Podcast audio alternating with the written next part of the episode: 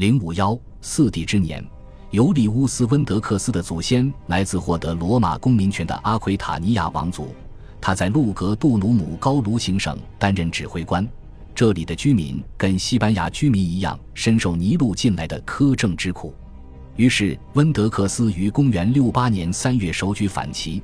正在希腊搞艺术之旅的尼禄闻讯后匆忙赶回罗马，心情颇不愉快。温德克斯还向其他指挥官寻求支持，但回应者寥寥，只有西班牙的塞尔维乌斯·苏尔皮吉乌斯·加尔巴同意担任此次反叛行动的首领。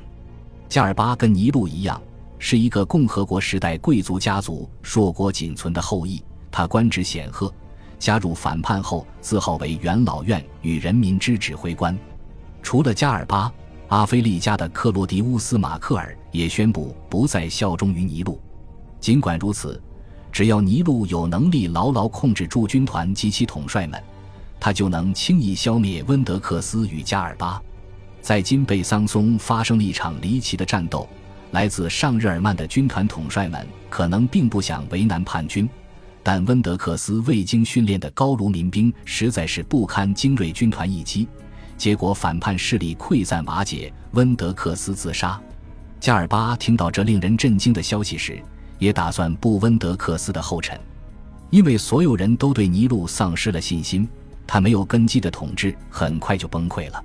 维尔吉尼乌斯·卢福斯率领军队返回日耳曼，对时局袖手旁观。提格里努斯改变立场，并唆使禁卫军站在自己一边。尼禄在惊慌中逃亡，没等援助到来就自杀身亡。尤利亚·克劳迪王族世系随着尼禄在公元六八年六月九日的死亡而终结。加尔巴非常侥幸地取得了成功，但他的权力基础非常薄弱，他所做的只是率军通过不设防的敞开城门，从未真正打赢过一场战争。因此加尔巴的当务之急是巩固自己的地位，但他无能短视，头脑僵化，过于苛求与节俭，没有能力完成当前任务。加尔巴挑选了一位青年贵族皮佐为继承人，来对抗富有活力且野心勃勃的马尔库斯·塞尔维乌斯·奥托，但皮佐除了具有光辉的姓氏外，在政治上毫无影响力。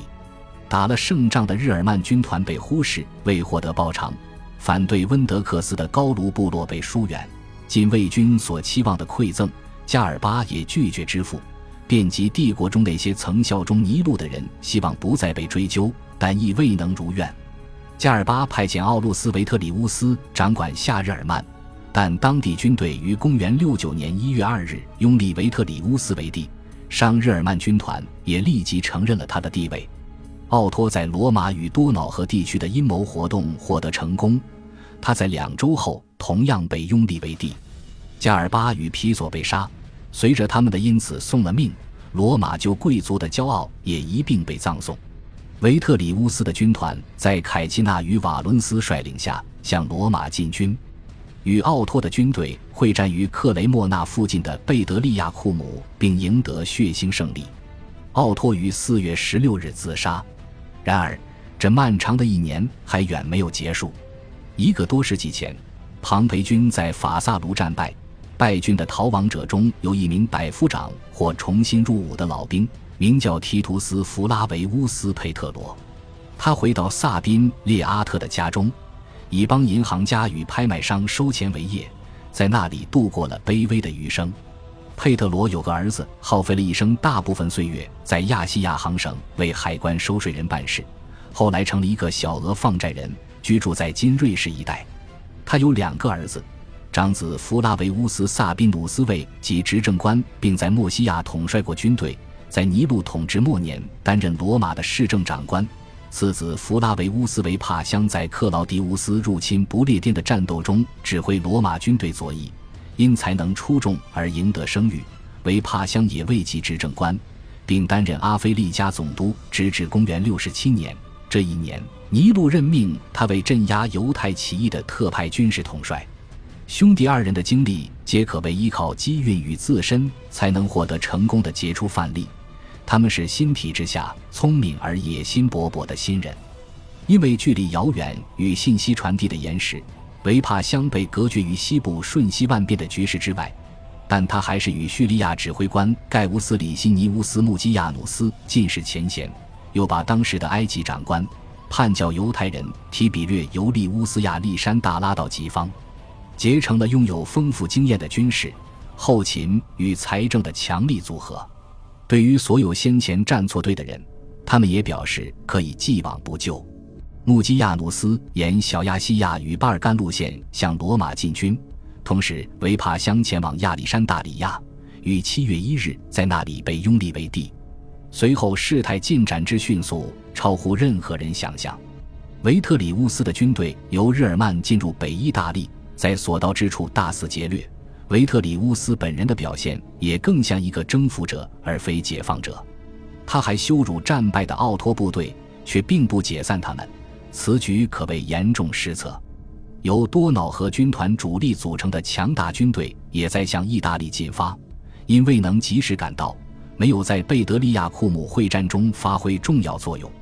一个阿奎塔尼亚罗马人开启的连锁动荡将由一个来自图卢兹的罗马人来终结，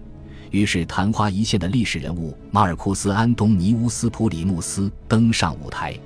此人属于恶棍一类的人物，尼禄在位时因为参与可耻的遗嘱诈骗被流放，后加尔巴将他召回，任命他指挥一个潘诺尼亚军团。战争、混乱与阴谋乃普里穆斯的专长，他轻而易举地说服了心怀不满的多瑙河部队，令他们转而宣布向维帕乡效忠。普里穆斯的用兵之道在速度与激情方面堪与尤利乌斯凯撒媲美，他反对保守与拖延，认为这同样会给敌人发展壮大的机会。他不等东部军队到来就全速进军意大利，趁敌人猝不及防之际发起进攻。而维特里乌斯的军队近期恰好士气低落，原因是维特里乌斯怀疑军队统帅凯奇纳叛变而将其解职。十月，在贝德利亚库姆爆发了第二场大战，维特里乌斯的军队被全数歼灭，他本人逃回了罗马。维帕乡之兄萨宾努斯差点就成功劝说维特里乌斯退位，但不幸被横行罗马城的日耳曼辅助军所杀。尽管遭遇激烈抵抗并发生了残酷巷战，普里穆斯还是发动突袭，成功占领了罗马。维特里乌斯被捕获，随后遭到残杀。几天后，穆基亚努斯终于抵达罗马，他削减了普里穆斯的权力，为维帕乡建立起临时政府。维帕乡此时虽已六十岁高龄，但他有两个成年儿子提图斯与图密善，有望开创一个连续传承的王朝，而这一优势是无私的穆基亚努斯所不具备的。漫长的一年结束于公元六九年十二月，这个摇摇欲坠的帝国的重建任务落到这位新皇帝身上。他头脑清醒，脚踏实地，经验丰富且能力卓著，他将证明自己无愧于奥古斯都继承者的身份，并且同奥古斯都一样，他依靠自身的成就与品质成为了元首。恭喜你又听完三集，欢迎点赞留言关注主播，主页有更多精彩内容。